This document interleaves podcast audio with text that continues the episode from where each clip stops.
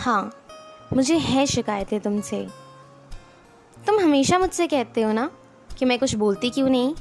खुद को एक्सप्रेस क्यों नहीं कर पाती? चलो, आज बताती हूँ, मैं क्या सोचती हूँ और क्या कहना चाहती हूँ। तुम्हें आइडिया भी नहीं होगा, मैं तुमसे कितना कुछ बोलना चाहती हूँ। कितनी चीज़ें हैं जो समझाना चाहती हूँ और क्या क्या है जो सोचती हूँ। क्यों नहीं पता तुम्हें? शायद तुम शब्दों के बिना समझ ही ना पाओ कभी। और मैं शब्दों में कभी कुछ कह ही ना पाऊँ। बातों बातों में चैट करते समय मैं कितना कुछ टाइप कर देती हूँ। पर हर बार की तरह तुम्हारा गुड नाइट मैसेज पहले आ जाता। और हर बार की तरह वो मैसेज सेंड होने से फिर रुक जाता। कितनी बार मैंने सोचा कि मैं अपनी सारी शिकायतें तुम्हारे सामने रख दूँ, पर सेल्फिश समझे जाने के डर से मैं हमेशा रुक गई।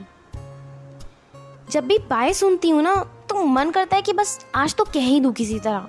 सुनो ना, आज मत जाओ ना इतनी जल्दी।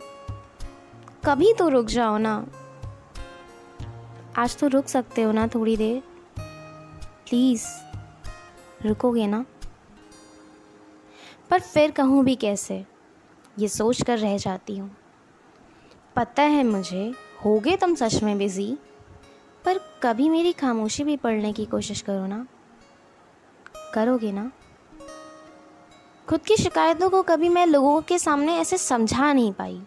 या फिर कहूँ, किसी ने समझने की कोशिश ही नहीं की? क्या मुझे समझ पाना सच में इतना मुश्किल है? खैर, इस सवाल का जवाब तो मुझे नहीं पता, और ना ही अब जानना है।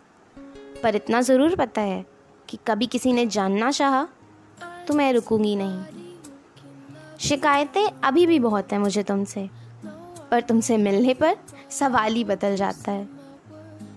बस अब चुप ही रहना है मुझे, जब तक और समझाने के लिए। मुझे यूँ शब्दों की ज़रूरत ना पड़े दोबारा।